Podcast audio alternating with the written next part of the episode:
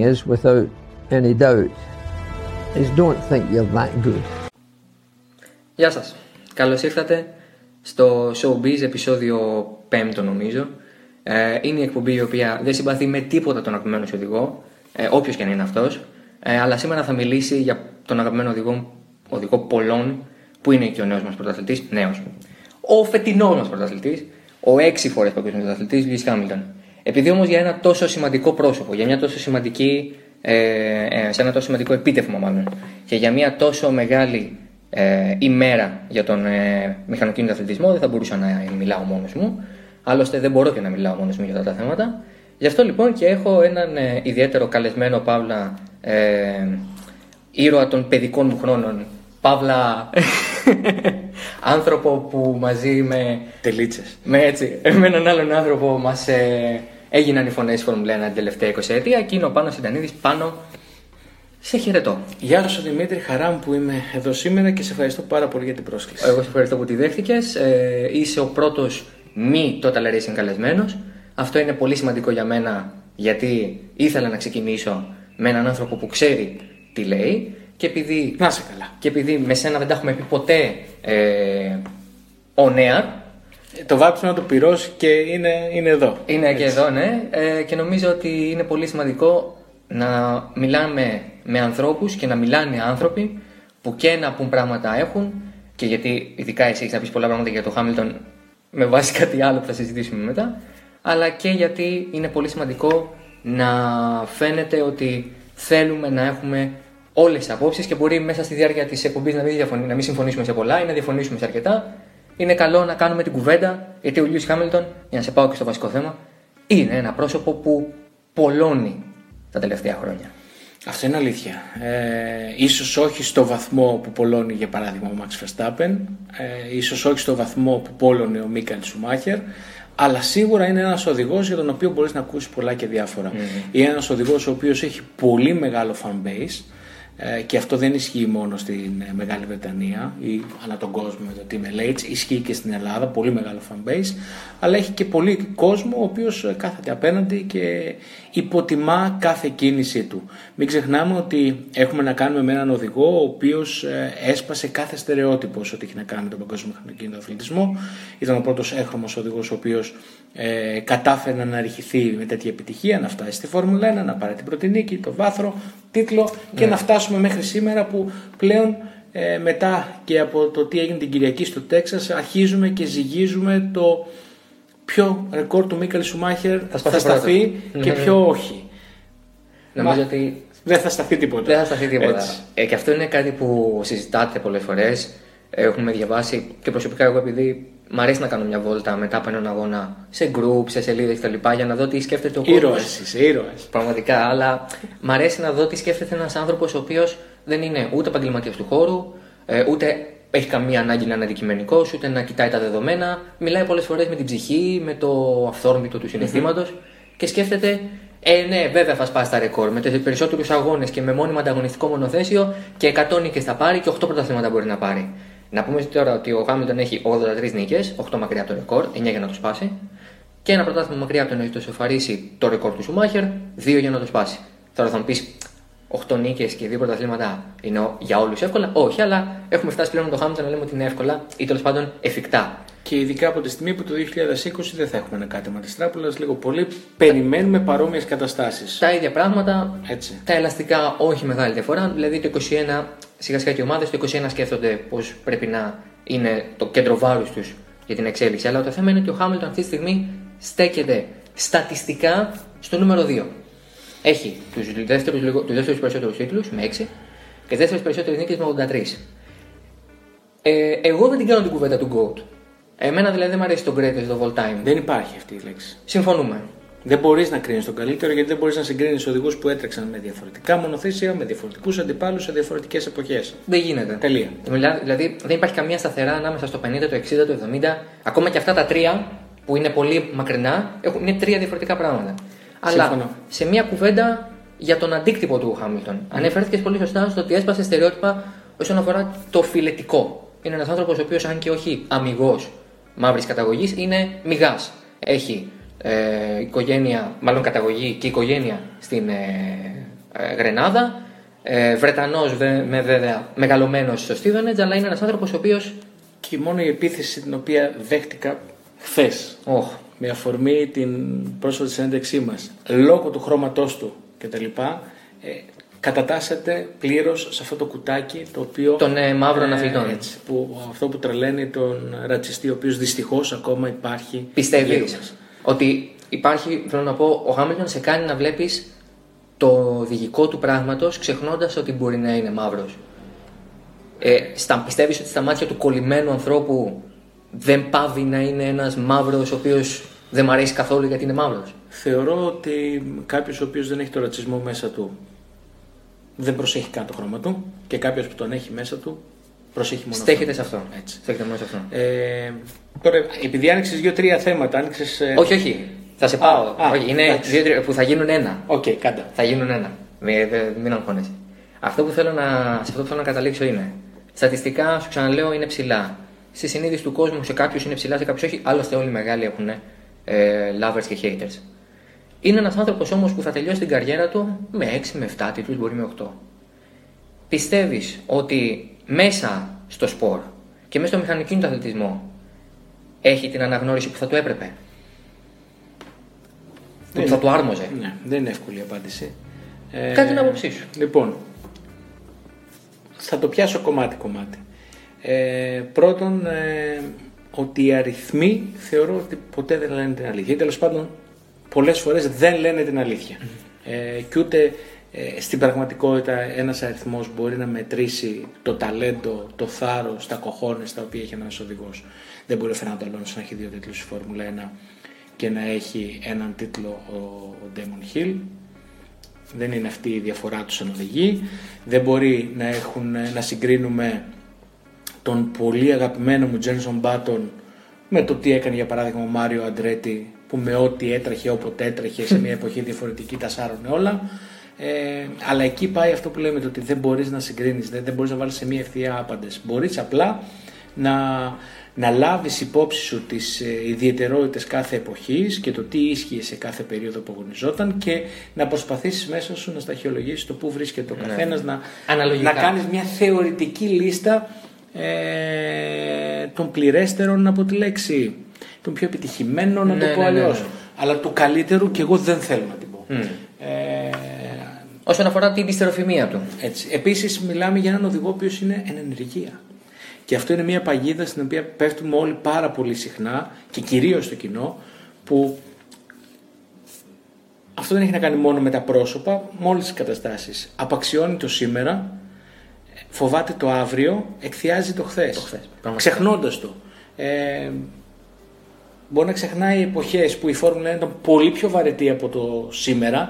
Επειδή θυμάται κάποια on-board βίντεο που η κάμερα η, η, κουνούσε άρα ναι. φαινόταν πιο δραματικό και είχε το τιμόνι στο λευγέ και... Ε, η συζήτηση νομίζω ότι είναι ατέρμονη αν πιάσουμε αυτά τα πράγματα. Αλλά για να, για, να, για να εστιάσουμε στον Λιούις ο Λιούις είχε ένα προτέρημα το οποίο όμως προτέρημα είναι χάρισμα και δεν πρέπει ε, να το υποτιμάμε. Το να βρίσκεται στο κατάλληλο σημείο την κατάλληλη στιγμή. Αυτό είναι κάτι το οποίο ε, τον έχει βοηθήσει σημαντικά να φτάσει σε αυτόν τον αριθμό. Η, η απόφασή του το 2012, στα τέλη του 2012, να αφήσει τη McLaren για να πάει στη Mercedes ήταν μία απόφαση η οποία άλλαξε όλη την καριέρα και άλλαξε το πώς θα τον θυμούνται οι επόμενες γενιές. Ε, γιατί αν είχε μείνει στη McLaren Καταλαβαίνουμε όλοι θα μαζί της. η ιστορία θα ήταν εντελώς διαφορετική. Ε, Επίσης, δεν ξέρω ποιος θαραλέο, γιατί εγώ δεν έχω δει πολλούς, έλεγε τότε Α, τι ωραία κίνηση. Το να φύγεις από μια Μακλάρεν η οποία έκανε πρωταθλητισμό παρότι δεν ήταν στα καλύτερά της, αλλά έκανε πρωταθλητισμό, για να πας σε μια Mercedes η οποία ακόμα έψαχνε πατήματα, Σποραδικέ νίκες. Φω, φώναζε ότι μπορεί να έχει την κατάληξη στο Γιώτα, δηλαδή ένα περιόριστο μπάτζετ το οποίο θα πήγαινε σε σκουπίδια. Ναι, ναι, ναι. Και απλά θα φεύγει από το 15 το σπόρο. Γιατί οι κατασκευαστές έρχονται και φεύγουν. Έτσι. Ε, Ρενό. και όχι μόνο. Οπότε εκείνη η κομβική απόφαση ε, η οποία έγινε πολύ χάρη στον αείμνηστο πλέον Νίκη Λάουντα και γι' αυτό έλεγε και ο Λιούις προχθές ήταν πολύ σημαντική για αυτούς τους λόγους ε, αυτή η επιτυχία του φέτος ε, νομίζω ήταν εκείνη η οποία άλλαξε τα πάντα σε ό,τι είχε να κάνει με το ποιος είναι, πώς είναι, πώς θα τον θυμόμαστε. Δεν αλλάζει το γεγονός ότι είναι ένας top οδηγό, από τους κορυφαίους, αν όχι ο κορυφαίος της γενιάς του, το γεγονός ότι ναι, διάλεξε την στο κατάλληλο μονοθέσιο την, την κατάλληλη στιγμή. Α, και ο Ρόσμπερκ ήταν και θα μου πεις πήρε ένα τίτλο. Εντάξει. Ναι. Καλά, άλλη κουβέντα. Εδώ χρειάζεται Δηλαδή- εικόνα, όχι Ναι, μόνο ναι, ήχος. Πρέπει, ναι, πρέπει Λοιπόν. πραγματικά να έρθει να κάνει ένα. Σίγουρα ήταν πολύ τυχερός γιατί αυτή την εξαετία ε, ο μοναδικός πραγματικός αντίπαλος είναι ο teammate. Ε, άρα θεωρώ ότι αυτή την εξαετία ο Λιούις ε, δεν είναι ότι πήρε πέντε πρωταθλήματα, έχασε ένα. Έχασε ένα. Το έχασε γιατί στο πρώτο, στους πρώτους τέσσερις αγώνες πετούσε χαρταετό και έχανε αγώνες και γελούσε και ήταν χαβαλές, να σου μου επιτραπεί η έκφραση, αλλά έβλεπες από τη γλώσσα του σώματός του ότι δεν Είχε- ήταν εκεί. Είχε χάσει, ναι, ναι. ναι. Έτσι. Και όταν αποφάσισε να κυνηγήσει, είναι σαν το παραμύθι με τη χελώνα και το λαγό. Και όταν αποφάσισε να κυνηγήσει επιτέλους τον Ρόσμπερ και να εστιάσει αυτό που πρέπει να κάνει, είχε και ένα σπασμένο κινητήρα στη Μαλαισία, Μαλαισία. που του στέρισε τον τίτλο. Ε, είναι λοιπόν πολύ σημαντικό το timing. Ε, άλλοι οδηγοί έχουν γράψει ιστορία επειδή βρέθηκαν την κατάλληλη στιγμή στην κατάλληλη ομάδα και άλλοι δεν έγραψαν τίποτα γιατί ήταν σε λάθος μέρη τη λάθος στιγμή. Αλλά και αυτό είναι επιλογή. Εγώ αυτό το πράγμα δεν το εναποθέτω στην τύχη. Ναι. Θα μπορούσε ο Λάουντα να τον ψήσει, να του κάνει μια ολόκληρη παρουσίαση, να τον ε, παίρνει Ναι, ναι, τηλέφωνα όχι. και να λέει ο Χάμιλτον όχι. Εγώ το, θέλω να ότι- μείνω το στον ότι εκείνη McLaren. τη στιγμή ο Χάμιλτον ε, ήταν τόσο διορατικός. Είδε πράγματα τα οποία οι 9 στους 10 δεν έβλεπαν. Πίστηκε από ένα project, γιατί εκεί ήταν η ουσία ότι τον έπεισαν ότι αυτό το project ε, Θα πετύχει. έχει μέλλον. Και υπήρχαν οι άνθρωποι από πίσω να το υποστηρίξουν. Γιατί κακά τα ψέματα, όταν. Ε, άσε το Λάουντα. Γιατί ο Λάουντα ήταν μη εκτελεστικός ο Ναι, ναι, ναι. Όταν είναι ο Ρος Μπρον από πίσω, είναι τόσα ονόματα. Ο Άλντο Κώστα.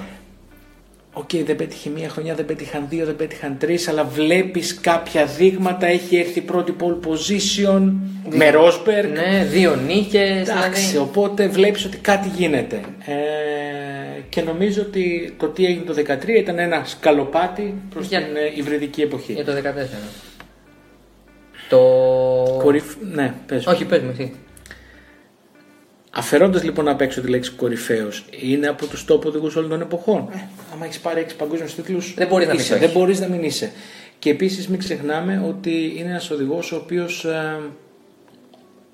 ακόμα έχει πολύ λίγες πραγματικά κακές μέρες. Είναι, είναι συνήθως εκεί.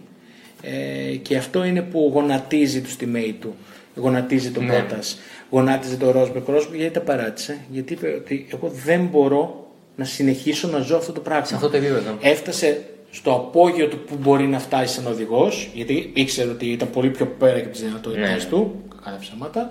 Λοιπόν, και ήξερε ότι για να το ξανακάνει θα έπρεπε ο Χάμιλτον να είναι πάλι κάπου αλλού Νοχελικός. το μυαλό του, νοχελικός, έτσι, και να σ- περάσει άλλη μία χρονιά τουλάχιστον με ψυχολόγους, με ειδικά προγράμματα διατροφής, εκείμνασης, ε, δεν ξέρω Ύπνου, τι. όλα, όλα. Έκανε, όπως ξέρουμε, πάρα πολλά πράγματα για να μπορεί να αντιμετωπίζει το φάντασμα του Χάμιλτον. Έκανε ένα μαραθώνιο ε, 8 μη- 9 μήνες. Δηλαδή είναι απίστευτο ότι ο Χάμιλτον μόνο με την παρουσία του τον έκανε να, να, Σκέψου, να μπει σε όλη ναι. αυτή τη Σκέψου διαδικασία. πόσο εξαντλητικό ήταν όμως. Να είσαι. Ναι, ναι, ναι. Ε, Έλα λίγο στη θέση του Ρόσμπερκ, έτσι, πέτυχε το απόλυτο όνειρο και άδειασε. ναι, ναι, ναι, ναι. Και λέει φεύγω. Που για μένα αυτό, ε, το έχω ξαναπεί, ήταν πολύ μεγάλη μαγεία. Πολλοί τον κατηγόρησαν τον Ρόσμπερκ. Εγώ θεωρώ ότι εκείνη τη στιγμή το να πεις παιδιά, εγώ έκανα ό,τι καλύτερο μπορούσα να κάνω. Έχω αντέξει ό,τι μπορούσα να αντέξω. Δεν υπάρχει κάτι παραπάνω. Πήρα- Σας ευχαριστώ. Έκανα Γεια αυτό που σας. ήθελα και φεύγω, ναι. Πολύ μεγάλη μαγεία. Κοίταξε, αυτό είναι η άλλη κουβέντα. Ε, θα σου πω Άλλο podcast. 50, μπράβο, θα σου πω 50-50 σε αυτό. Δηλαδή σε ακούω, αλλά παράλληλα διαφωνώ. Αλλά θα σταθώ περισσότερο Ναι, ο σε- Λιούις είναι το θέμα. Σε μας, αυτό ναι. που είπες, όχι, είπες κάτι πολύ ωραίο και το συζητάγαμε και πριν.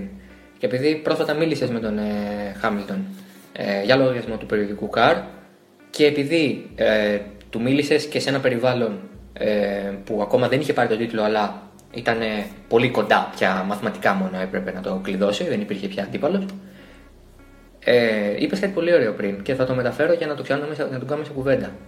Ο Χάμιλτον σου παραδέχτηκε πως ήταν άλλος όταν ξεκίνησε και άλλος τώρα. Χαρακτηριστικά το είπε. Ε, Ήταν, η ερώτηση ήταν πόσο θεωρεί ότι έχει αλλάξει ε, στο πέρασμα των χρόνων. Ε, γιατί τον Χάμιλτον τον θυμάμαι το 2007 στη Βαλένθια, καλή ώρα όπως καθόμαστε εμείς τώρα, μάλλον όχι λίγο πιο πλάι μου να πλάι, σε μια ρωτώντα εκεί στην πόλη ε, ε, επιστημών και τεχνών του Καλατράβα, όπου έχει κλείσει η McLaren Mercedes τότε όλη την πόλη, πρώτη σεζόν χορηγίας Με Vodafone; με Vodafone 10 εκατομμύρια ευρώ μόνο για εκείνη τη μέρα. Δεν υπήρχε αυτό το πράγμα. Ήταν η κορύφωση της πατάλης και από τότε οι παρουσιάσει συνήθως είναι τραβάω ένα συντόνι το κάνουν διαδικτυακά. Ναι, ναι, ναι. Ε, και τότε είναι η πρώτη χρονιά, όπως θυμόμαστε όλοι, που ο Δης, παγκόσμιος πρωταθλητής Φερνάντο Αλόνσο, έχει πάει στη Μακλάρεν ως ο ηγέτης που θα την επαναφέρει στους τίτλους. Ναι, ναι, Ε, με την πανοκρουσίες, με όλα, όλο αυτό το μηχανισμό, όλο αυτό, ε, όλη αυτή την αρμάδα να πηγαίνει στη, στο σπίτι του, στη χώρα του για να κάνει την παρουσίαση και δίπλα ε, σε μια άλλη ρωτώντα να είναι ένας πιτσιρικάς ο οποίος όποιος δεν παρακολουθούσε τι γίνονταν στις μικρές κατηγορίες δεν τον ήξερε. Δεν τον ήξερε, δεν είχε ιδέα. Δεν υπήρχαν τότε και τα social media και όλ, όλος αυτός ο μηχανισμός ο οποίος μας επιτρέπει Το να, virality. ναι, να γνωρίζουμε ε, ιστορίες ηρωικές πιτσιρικάδων πριν έρθουν στο προσκήνιο. Η οδήγηση που είχε κάνει στο GP2 στην Τουρκία, αν θυμάμαι καλά, έχει κάνει Και ένα στην τουρκικό αγώνα. Τουρκία και στο Silverstone. Αυτό αν γινόταν σήμερα ε, θα γινόταν viral. Πραγματικά. Ποιος είναι αυτός που θα έρθει να καταστρέψει Ναι, ναι, όλους τη Φόρμουλα 1. Τότε όμως έπρεπε να είσαι ψαγμένος και να παρακολουθείς για να το βλέπεις. Και όπως και να έχει, θυμάμαι ε, ότι η αντίληψή μας ήταν εκείνη τη μέρα ότι τι κάνει ο Ντένις, Με αυτό το μικρό.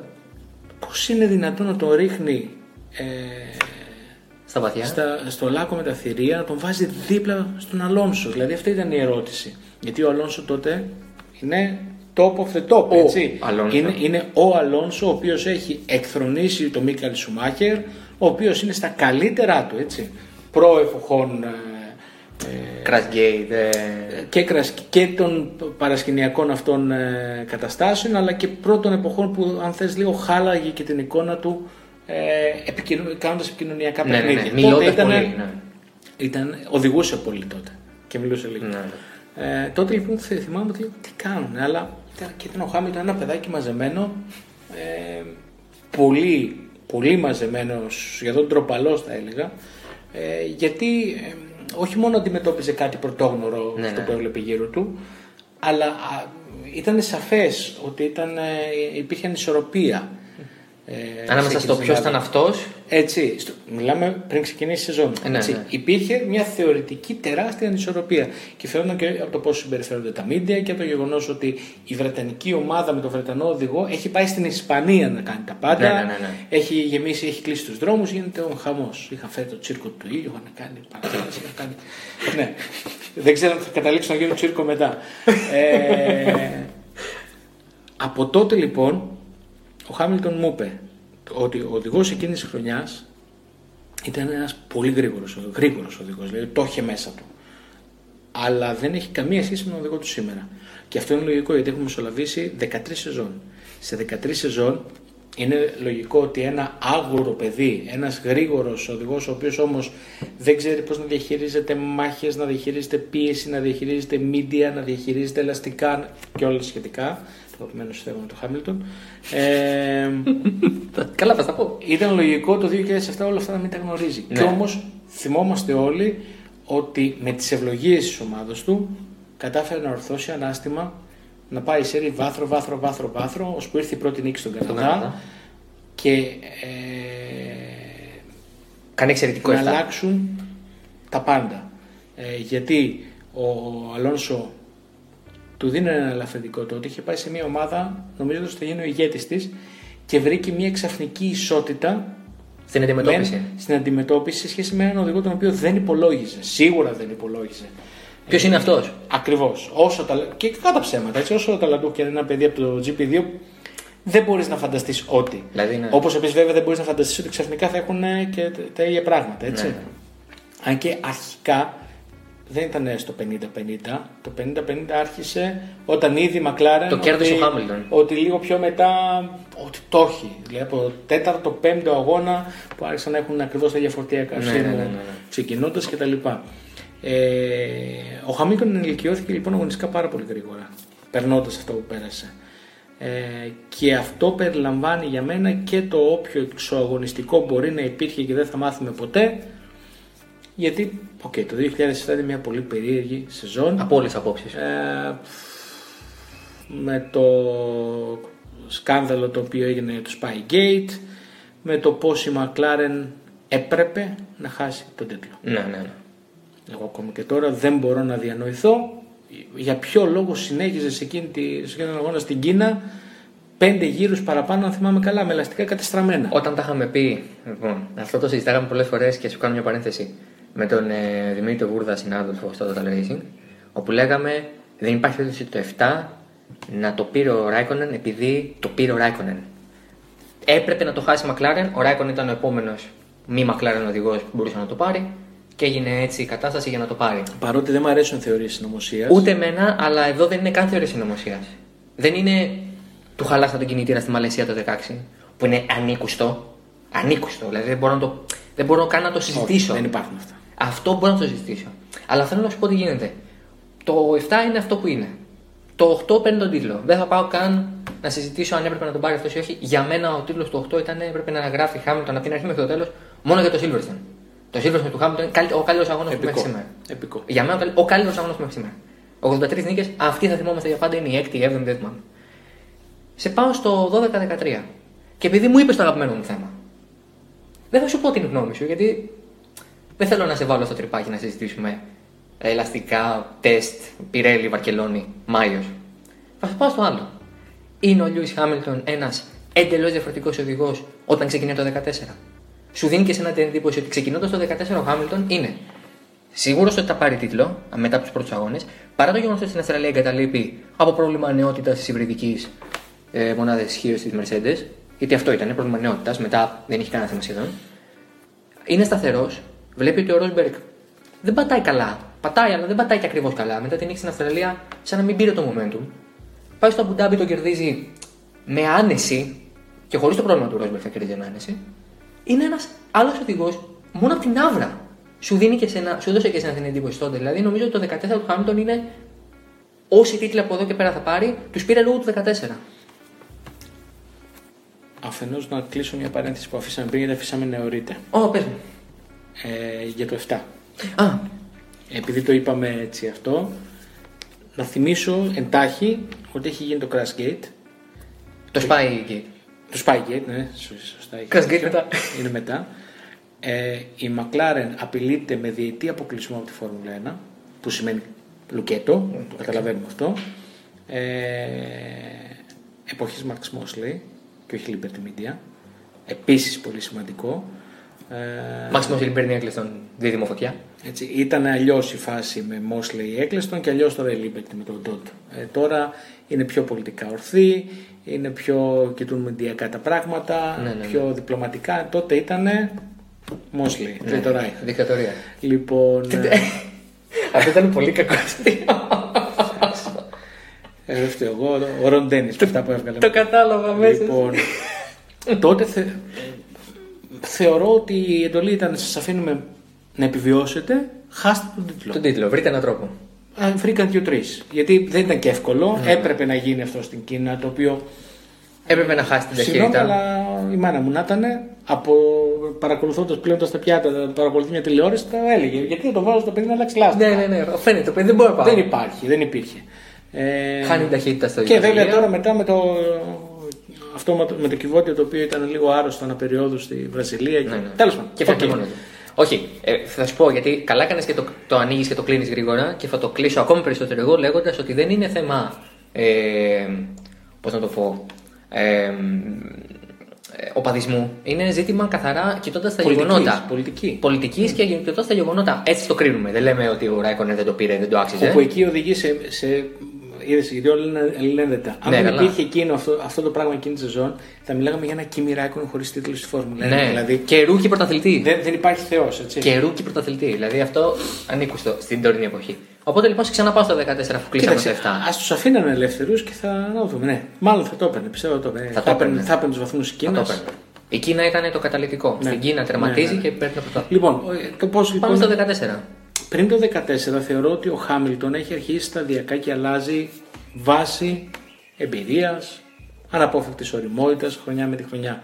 Ο Χάμιλτον, μην ξεχνάμε ότι στο ξεκίνημα της καριέρας του, το 7, το 8, το 9, το 10, ε, το 11 με τον Μπάτον, έχει στον Καναδά, θυμάμαι, έχει κάτι αψυχολόγητες επαφές, ε, κάποιες υπερβολικά αισιόδοξες κινήσεις, ε, είναι λαστιχοφάγος από τους λίγους, έτσι. Πολύ επιθετικός.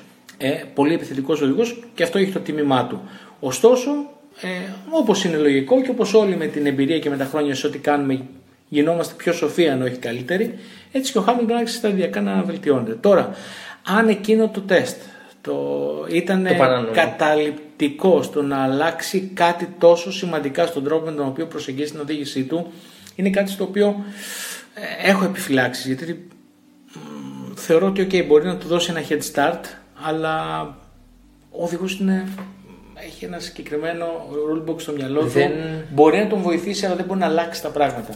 Νομίζω ότι η αλλαγή 13-14, οκ, υπάρχουν άλλα πράγματα τριγύρω τα οποία μπορεί να πιαστείς, αλλά είναι τόση διαφορά που έχει η Mercedes το 14 τον ανταγωνισμό, που ε, η αύρα, το πλεονέκτημα, η αίσθηση άνεσης είναι δεδομένη. Είναι, ξέρουν εξ αρχής ότι Ανάμεσα παίζουμε, στους ότι δύο. παίζουμε μόνοι μας. Ναι, ναι, ναι. Δηλαδή, εμείς okay, βλέπουμε αποτελέσματα, μπορεί να είχε σπάσει λοιπόν η βρετική μηχανή, να, να, να. Αυτοί ξέρουν όμως, έχουν τα δεδομένα από το χειμώνα, έχουν τα πρώτα δεδομένα από εκεί, γνωρίζουν αν είναι στο γύρο ένα δευτερόλεπτο μπροστά από τον πλησιέστερο αντίπαλο. Ο Ρόσμπεργκ Με όλες κερδίζει τις ένα συνθήκες, λεπτό μπροστά έτσι. το δεύτερο. Δηλαδή, Βλέπουν τον Ρόσμπεργκ να κερδίζει τον πρώτο χρόνο της χρονιάς. Καταλαβαίνουν ότι.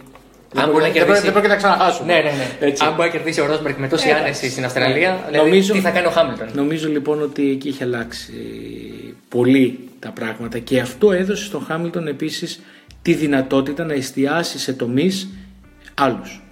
Ε, ο Χάμιλτον θεωρώ ότι έχει γίνει τόσο πλήρης οδηγός τα τελευταία χρόνια γιατί είχε την πολυτέλεια από το 2014 και μετά να μην πολύ ασχολείται με τον ανταγωνισμό, να μην μπλέκει σε μάχες πολλές.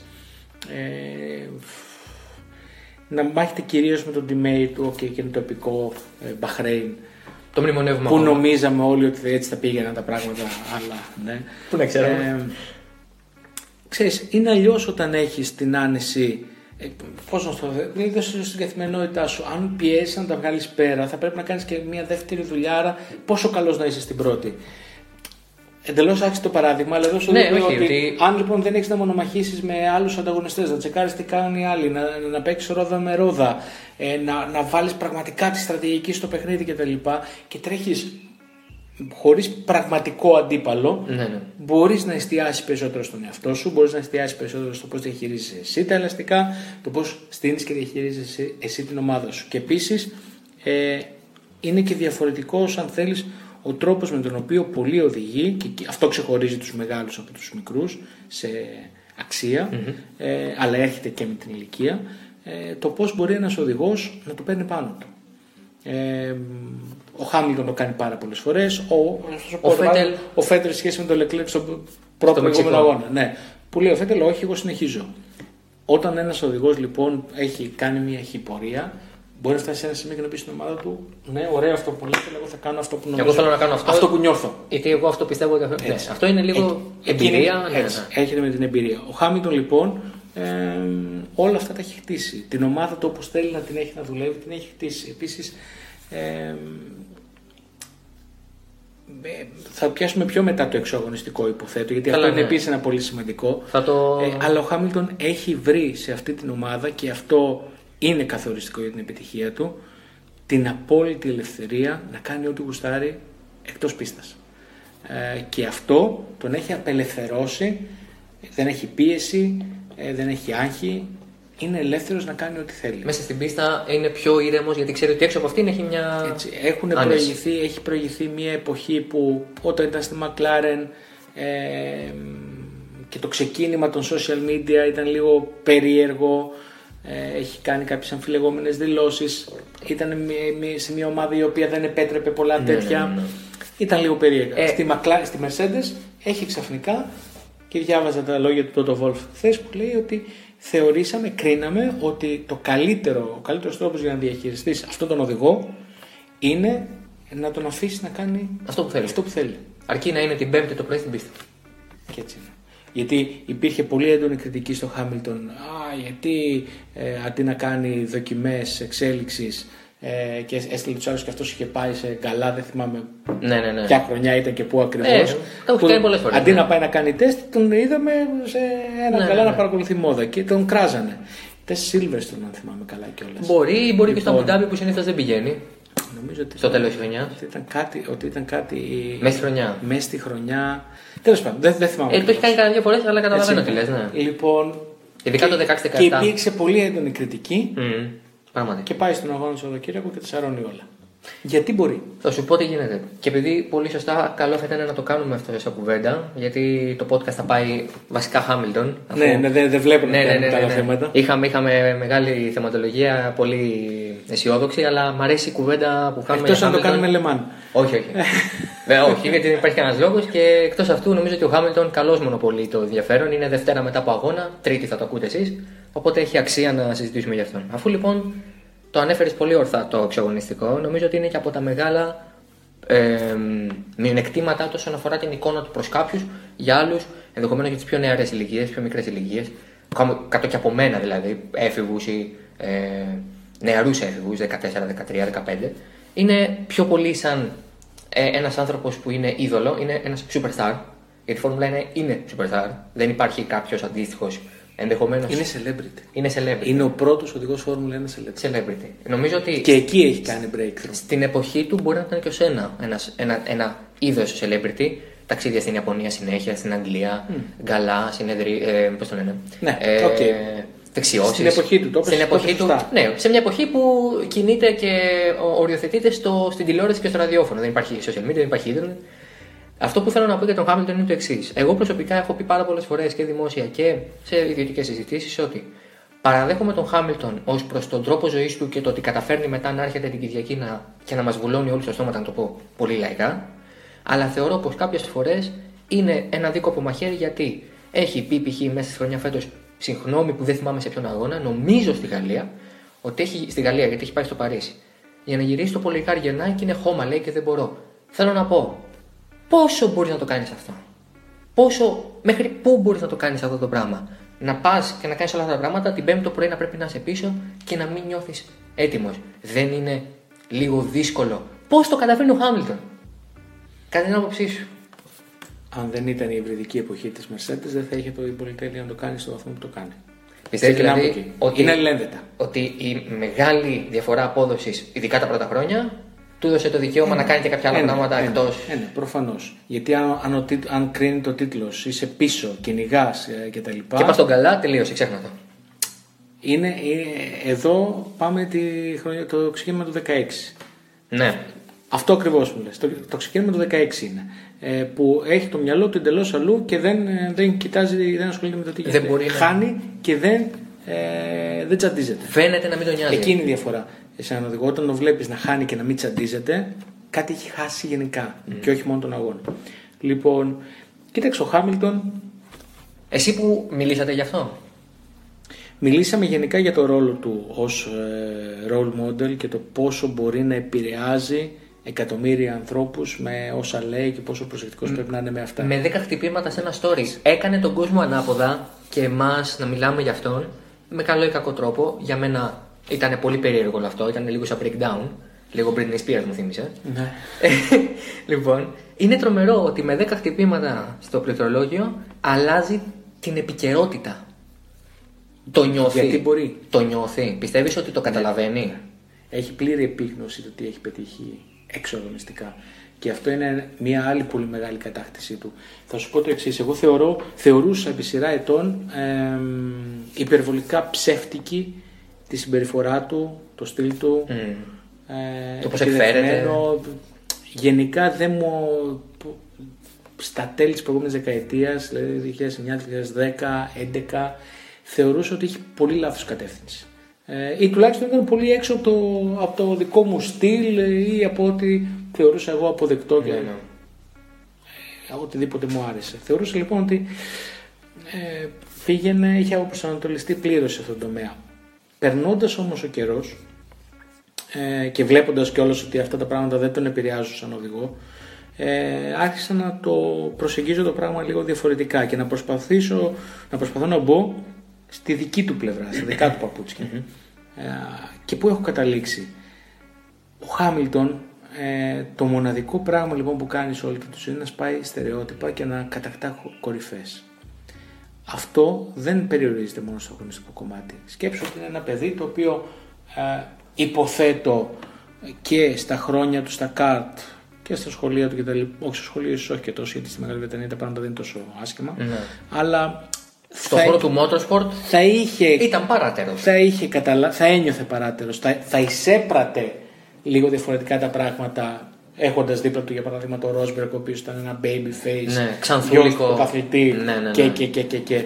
Ε, άρα λοιπόν ε, λογικά τα παιδικά και εφηβικά χρόνια τα οποία σε αυτούς τους ανθρώπους είναι εντελώς διαφορετικά από τα δικά μας αλλά μην ξεχνάμε ότι είναι άνθρωποι άρα πληγώνονται, επηρεάζονται Διαμορφώνονται. υπάρχουν όλα αυτά έτσι θεωρώ λοιπόν ότι μέσα του ε, είχε γεννηθεί μια επιθυμία να, να κατακτήσει πράγματα και εκτός, να, να σπάσει στερεότυπα και εκτός, να, να πετύχει πράγματα τα οποία δεν φαντάζεται κανείς ότι μπορεί να πετύχει ένα παιδί ε, από το Stevenage της Μεγάλης Βρετανίας που ο μπαμπάς του Εντάξει.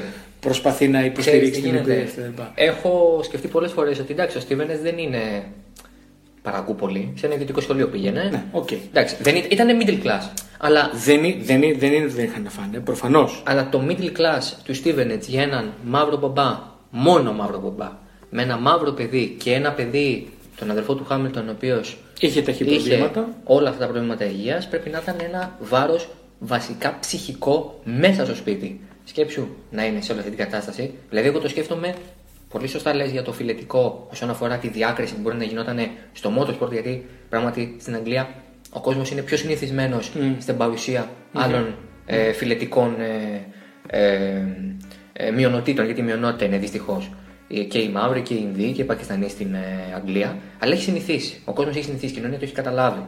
Και πολύ καλά έχει κάνει. Στο motorsport δεν είμαστε έτσι. Και η αλήθεια είναι ότι δεν είμαστε γενικά στον αθλητισμό έτσι. Πιστεύεις, δεν ξέρω πόσο familiar είσαι με NBA, LeBron James κτλ. Όχι καθόλου; Καθόλου. Ξέρεις έχω ότι ο δει LeBron ποτέ James- μου ολο- αγώνα NBA. Ποτέ; Ποτέ στη ζωή μου. Ότι ο LeBron James είναι το αντίστοιχο του Αποσπασματικά Lewis μόνο. Hamilton Ναι, οκ. ε, ακτιβιστικά. Δηλαδή, Ακτι- όχι, ακτιβιστικά. Δεν έχω ιδέα. να σε, α, εντάξει. Οκ. Θέλω, εγώ πολλές φορές θα, σου κα- θα κάνω το point και θα το κλείσω για να ακουστεί όσον αφορά το point, αλλά δεν το συζητάμε. Αυτό που σκέφτομαι πολλές φορές είναι ότι π.χ. μια φορά.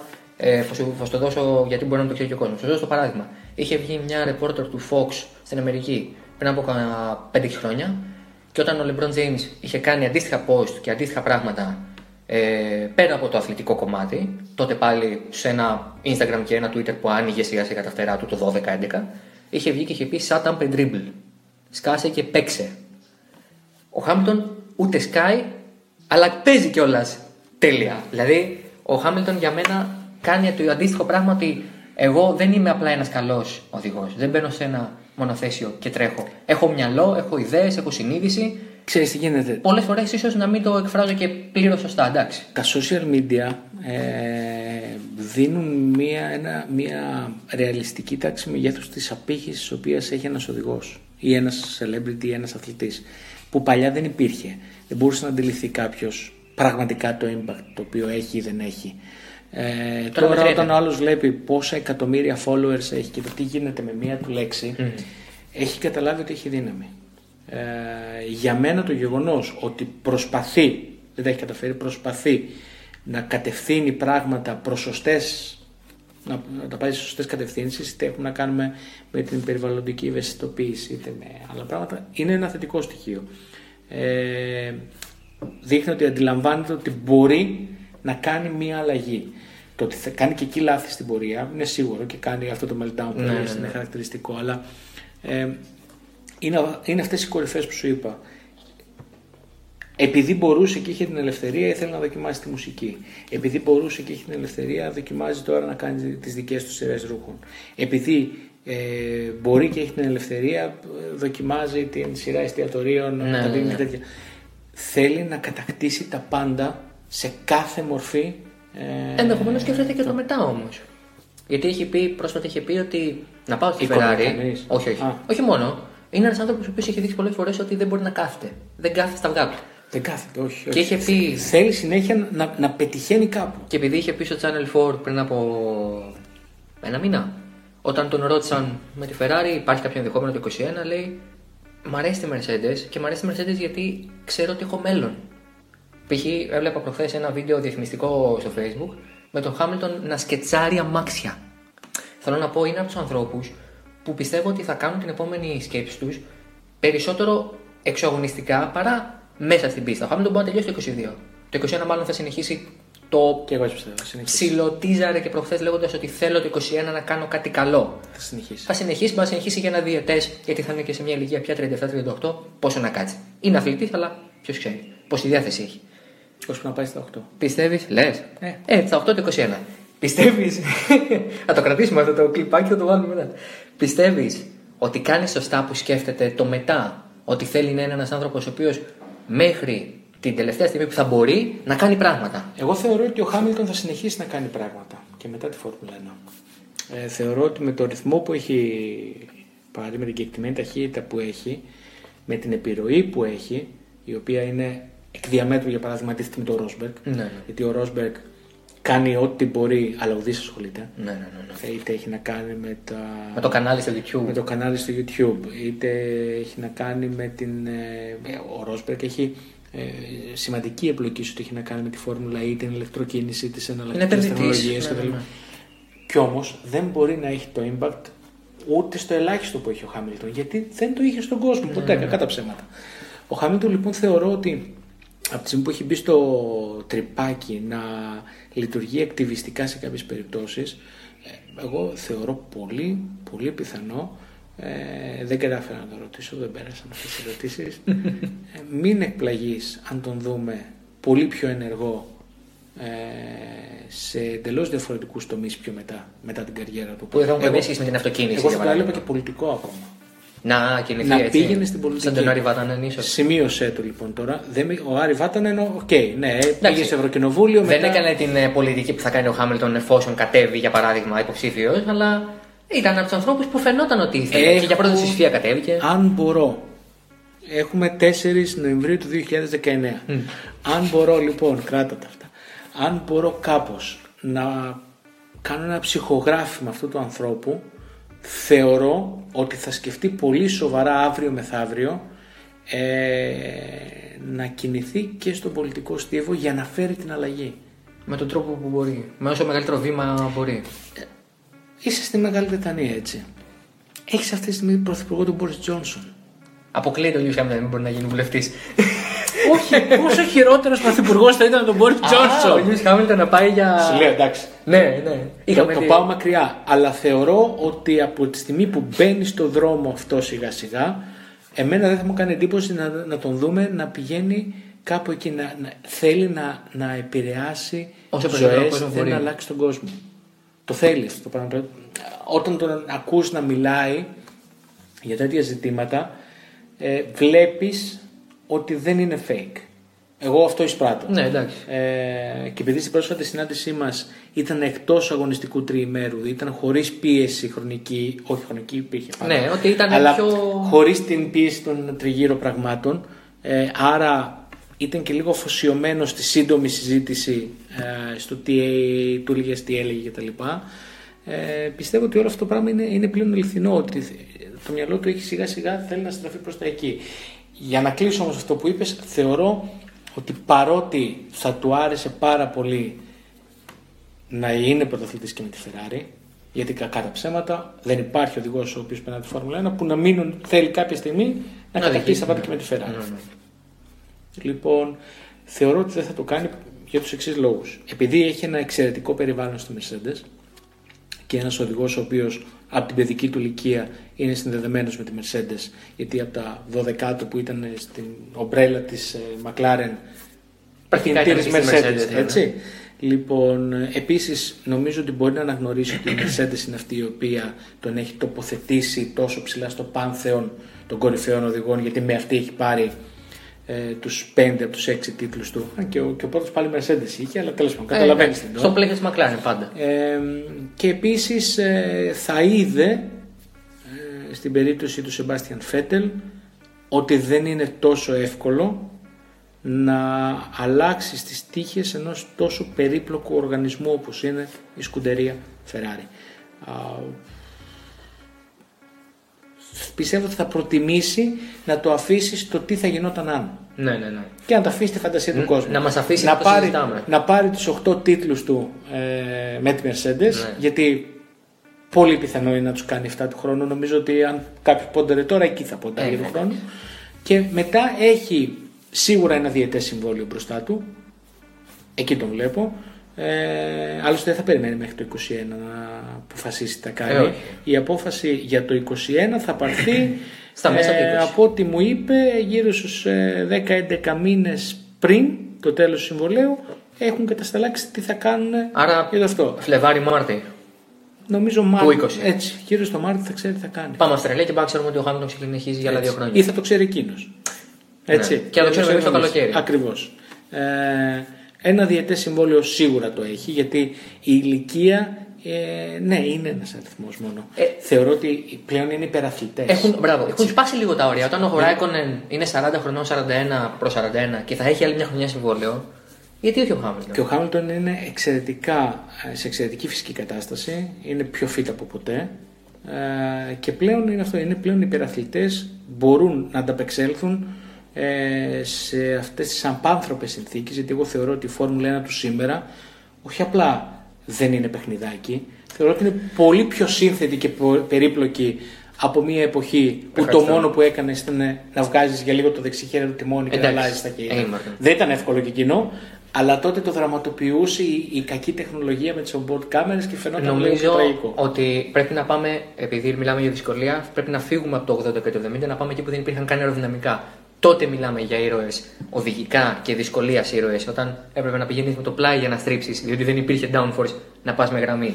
Θεωρώ δηλαδή. Οι εποχές που οδηγοί βγαίνανε και δεν ξέραν αν θα γυρίσουν πίσω. Ε, έτσι. ναι, οδηγοί που οι περισσότερες φορές ήταν, τις περισσότερες φορές ήταν πρώην πιλότοι μαχητικών αεροσκαφών στο δεύτερο παγκόσμιο. Δηλαδή, Όπου στην πράξη μπορεί να ήταν περισσότερο ήρωες από τους άλλους, Ναι. αλλά όχι καλύτεροι οδηγοί. Όχι καλύτεροι οδηγοί. Γιατί δεν τσεκάρουμε ποτέ. Δηλαδή, αν, αν συγκρίνεις ε, την ταχύτητα των μονοθεσίων σήμερα με που πριν. έχει ο Χάμιλτον τώρα στο Μονακό σε σχέση με το τι έκανε ο Σένα Slow που είναι motion. μύθος. Ναι, ναι. Είναι slow motion. Slow motion. Ο κόσμος αυτό όμως όχι απλά δεν το αντιλαμβάνεται ο πολύ. Ε, Το αρνείται να το δεχτεί. Ναι, το απομονώνει στο κεφάλι του. Ναι, το έχει- γιατί ο μύθος είναι μύθος. Εντάξει. Είναι αυτό που λέμε, ότι εκθιάζουμε το χθες και απαξιώνουμε το σήμερα. Οπότε λοιπόν. Μπορεί σε 20 χρόνια τα πράγματα να είναι εντελώς διαφορετικά. να, να, να απαξιώνουμε το 31 και να εκθιάζουμε το 21. Κάπως έτσι. Για να κλείσουμε λοιπόν, και σε ευχαριστώ πάρα πολύ. Ωραία. Φτάσαμε 47 λεπτά ήδη. Ε, να, να κλείσουμε διότι συνήθως εγώ το πήγαινα 25 λεπτά, αλλά τώρα εντάξει, είχαμε πολύ κουβέντα και με δύο άτομα ε, ρε- ρέει πολύ περισσότερο μια εκπομπή. Ο Χάμιλτον λοιπόν το συζητήσαμε και στην αρχή. Ξανά full, full κύκλο. Τελειώνει το 22. Είναι ψηλά. Είναι πολύ ψηλά. Και είναι πολυεπίπεδα ψηλά. Συμφωνείς; Είναι. Σίγουρα είναι. Ε, Και χωρίς να χρειάζεται να κάνουμε ένα Σουμάχερ 2 σε ένα 3 Χάμιλτον. Ένα Κλάρκ 2 σε δεν ένα βάζεις 3 αριθμούς. Δεν βάζεις Σουμάχερ. αριθμούς.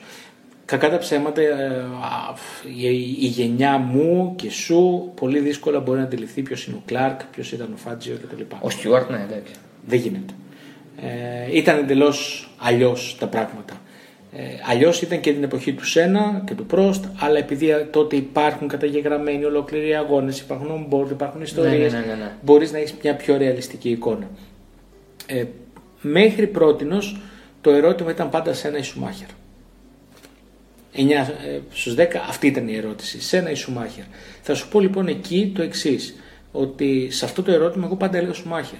Και έλεγα Σουμάχερ όχι επειδή ο Σουμάχερ είχε 7 τίτλους ενώ ο Σένα Και όλο οι τρεις. τρει, ναι, ναι. Επειδή ο Σένα ε, είχε ένα έμφυτο ταλέντο το οποίο τον είχε τοποθετήσει απριόρι εκεί πάνω γιατί ήταν, ε, δεν ξέρω, ήταν από το Θεό που πίστευε. Ναι, ήταν... ναι, ναι. Είχε ένα φοβερό ταλέντο το οποίο τον είχε πολύ πάνω από τον μέσο όρο των οδηγών, όχι, πολύ πάνω και από τους καλούς οδηγούς. Και απλά ανά διαστήματα υπήρχαν κάποιοι να τον κοντράρουν όπως ο, Άι- όπως ο, Αλέν Prost. Prost κτλ. Απ' την άλλη, ο Σουμάχερ δεν ήταν τόσο πρικισμένο. Ήταν ένας οδηγός ο οποίος για να φτάσει εκεί που έφτασε δούλεψε όχι σαν σκυλί, σαν ροτβάιλερ. ε, και πέρασε από χίλια μύρια κύματα για να φτάσει εκεί. Και επίσης ο Σουμάχερ έκανε κάτι το οποίο δεν χρειάστηκε να κάνει ο Σένα για να μπορούμε να το ζυγίσουμε. Πήρε μια Ferrari από πέτρινα χρόνια και την έκανε αυτοκρατορία. Γιατί όσο καλός και να ήταν στη διοίκηση ο, Μπρον. ο, Ο Todd. ο Todd. Όσο καλός και να ήταν στη διαχείριση και στρατηγικέ ο Μπρον, αν δεν υπήρχε ο Σουμάχερ εκεί να κάνει τις επικές. Επικές, ε, Να τα βγάζει όλα αυτά Να στην υλοποιήσει αλήθεια. τις επικές στρατηγικές των τριών pit stop. Ναι, ναι, ναι, ναι, κτλ. ναι. Δεν, ο Σουμάχερ άλλαξε τον ρου της Φόρμουλα 1 γιατί έκανε τους οδηγούς αθλητές. Γιατί ακόμα και την εποχή του Σένα δεν ήταν σε αυτό το Αθλητές. επίπεδο. Στην εποχή του Σουμάχερ έγιναν αθλητές και ο Σουμάχερ επίσης δημιούργησε το πρότυπο των ανθρώπων του πώς εισπυρώνεις έναν ολόκληρο οργανισμό πάνω σου. Όχι επειδή έρχεσαι με ένα συμβόλαιο που λέει Είμαι το Πρέπει. νούμερο ένα. Γιατί, γιατί ξέραν όλοι από τον τελευταίο εργαζόμενο στο Μαρανέλο ήξερε ότι ο χρόνος έχει 365 ημέρες ε, τις 360 ο Σουμάχερ δουλεύει όπως δουλεύουμε κι εμείς. Έρχεται στο εργοστάσιο, κάνει ατελείωτες δοκιμές γιατί ήταν μια εποχή που μπορούσε να γίνει αυτό, τώρα Ναι, δεν στο υπάρχει. Φιωράνο. Αλλά θεωρώ ότι ο Σουμάχερ ίσως να μην σταμάταγε ποτέ. Ναι, ναι, ναι. Και σπίτι του ακόμα. Υπάρχουν κάτι θα φήμε έκανε ότι αυτό. γύρναγε τα βράδια τους Ευρωπαϊκούς Αγώνες στο Φιωράνο και ξανά φεύγει το πρωί για να πάει στην πίστα. Δεν, δεν υπάρχει το, ποιο, το τι έκανε για να φτάσει εκεί που έφτασε. Ε, και επίσης ε, χρειάστηκε και να τσαλακωθεί κιόλας πολύ ο, μύθ, ο μύθος του. Δεν είχε την ασυλία που είχε ο Σένα και τώρα θα Καλά, με κράξει όχι, πολλοί εντάξει, κόσμος. ναι. Γιατί για παράδειγμα ε, σε ό,τι έχει να κάνει με τον Σένα και τον ε, ε, Πρόστ όλοι θυμούνται ε, τη Σουζούκα Την που, πλευρά, που ναι, ο ναι, Πρόστ ναι. ε, στο Σικέιν ε, τους έβγαλε και τους δύο έξω. Ναι. Κανείς δεν θυμάται ότι την επόμενη χρονιά ο Σένα Έκανε το ακριβώς ίδιο και ακόμα χειρότερα. το έκανε με 300 χιλιόμετρα την Ναι, ώρα. ναι, ναι, ναι, ναι. Το οποίο ήταν από τα μεγαλύτερα εγκλήματα που έχουν γίνει στη Φόρμουλα 1. Ναι, ναι, έτσι. ναι. Α, Άρα λοιπόν, ναι, γιατί παρέκκληνα λοιπόν λίγο από το Στον Hamilton. Χάμιλτον. Ε, ο Χάμιλτον δεν έχει τελικά ένα αντίπαλο δέος τέτοιο στην εποχή του. Πίστευα ότι ήταν ο Φέτελ. Κι εγώ, αλλά ο αλλά- Φέτελ εδώ και δύο χρόνια έχει πάρει μια τέτοια κατηφόρα που θέλω να περιμένω να τελειώσουν και οι δύο την πορεία τους για να τους αξιολογήσω. Γιατί γυρνάμε πάλι στο ότι άστος να γράψουν την ιστορία τους και θα τους κρίνουμε μετά. Έτσι μπορούν να γίνουν 5-6. Μέχρι πριν, Και από, όχι 4-7. μέχρι πριν από 2-3 χρόνια θα σου έλεγα, αν με ρώταγες ποιον προτιμάς από τους δύο στην ομάδα σου, Φέτελ. θα σου έλεγα τον Φέτελ. Θα σου έλεγα τον Φέτελ. Πλάκα, ναι, δεν είναι. Ε, αλλά ο Φέτελ είναι πολύ διαφορετικός από Τελικά. τα μισά τη περασμένη σεζόν.